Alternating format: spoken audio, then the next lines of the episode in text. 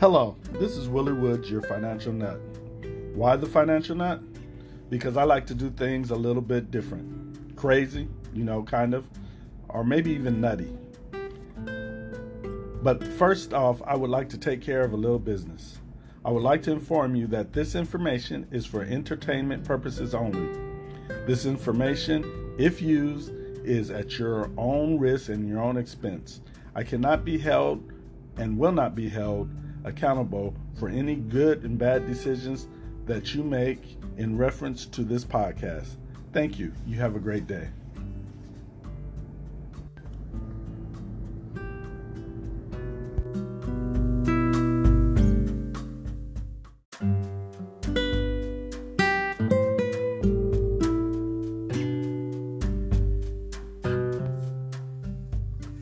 Hello, this is Willie Woods, the financial nut. And I was thinking or pondering or going over in my mind over and over and over again this question. I was wondering what um, is my responsibility to other people? And I kept trying to figure out how to structure this question and then it came to me that the question is already structured in the Bible, you know? And it goes a little something like this Am I my brother's keeper? And looking at that question,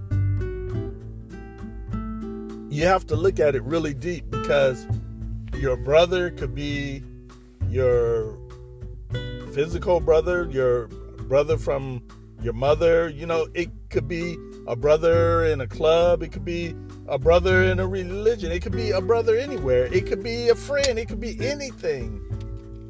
And I know that I'm responsible for me and my actions. But am I responsible to my brother?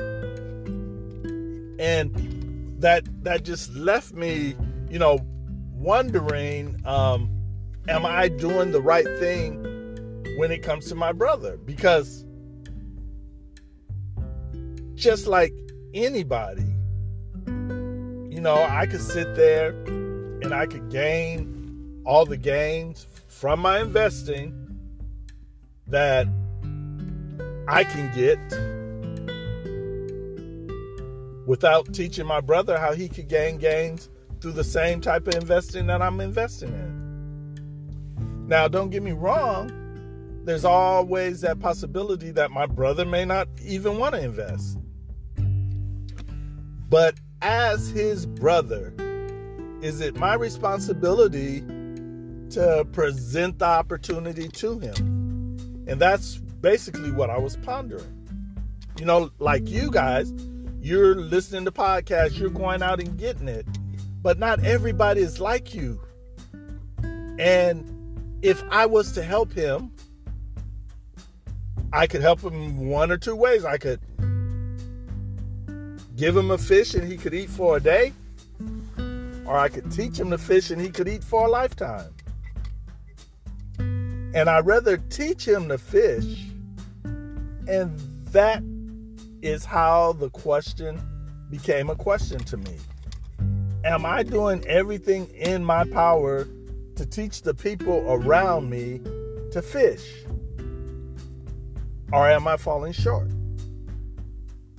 And it was bothering me because I do a little bit of trying to teach people. You know, I'm not going to beat anybody on the head until they do it. But you know, I mention it here and there. I tell them, you know, what's so good about it or whatever. But I've never really taken the steps to get my brother or mostly anybody else investing. You know, I got a granddaughter who's pretty good. I, my daughter's pretty good. You know, I got some people, so don't get me wrong. I, I've instructed and helped some people get started. But there's more to it than just those few people. We got a world out here of people who are missing out on what I consider a great opportunity because they really don't understand exactly what's going on.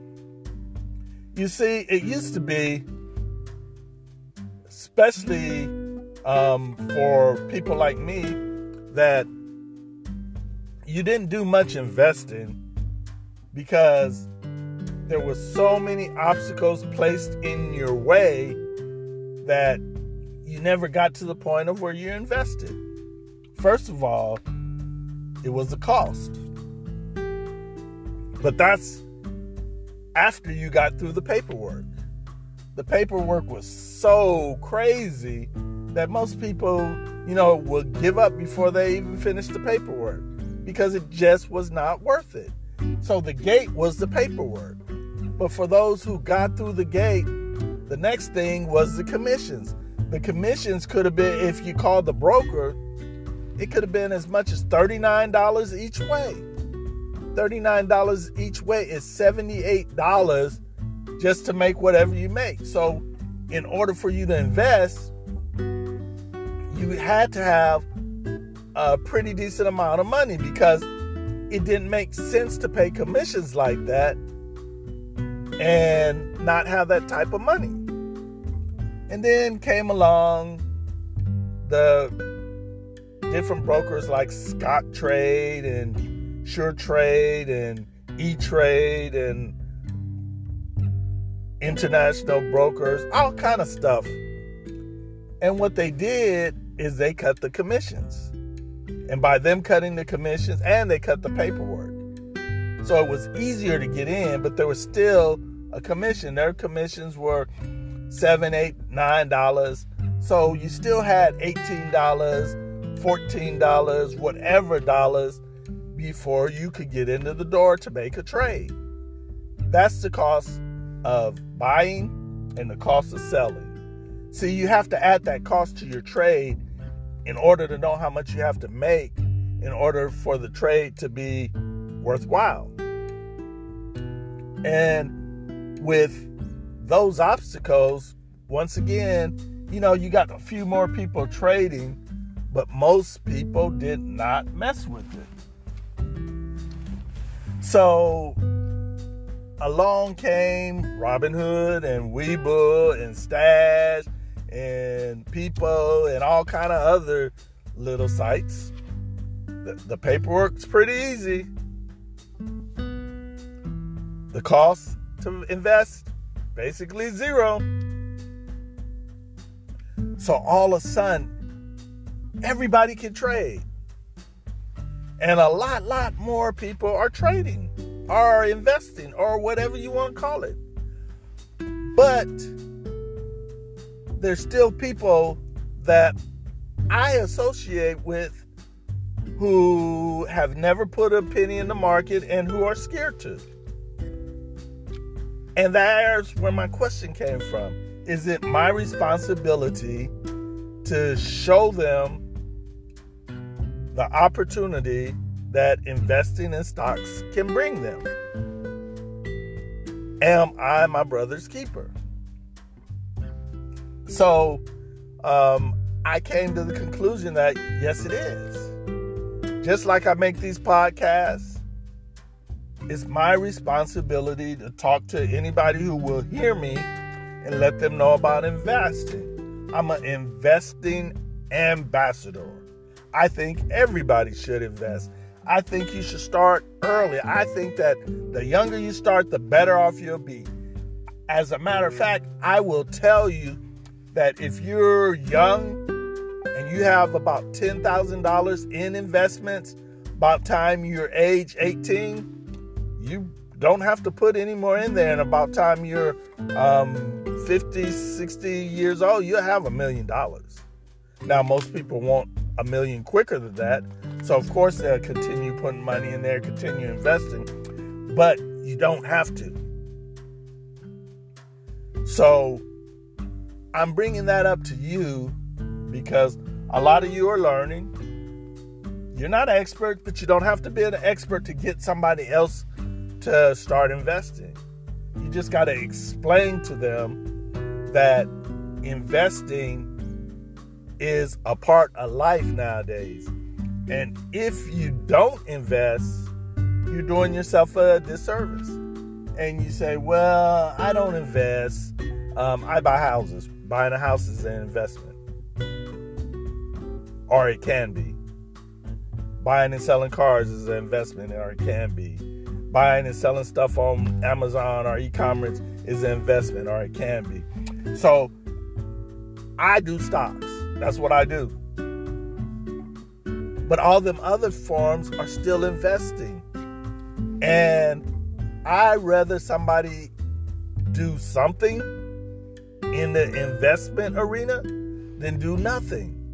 So if you're in the houses, do houses. If you're in the cars, do cars. If you're in the food, do food. Do whatever you do. But do it.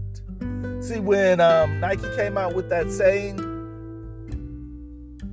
um, a couple of years back, few years back, that should have given you the worthwhile to just go out and get it done. This is Willie Woods, the financial nut, and I'm out.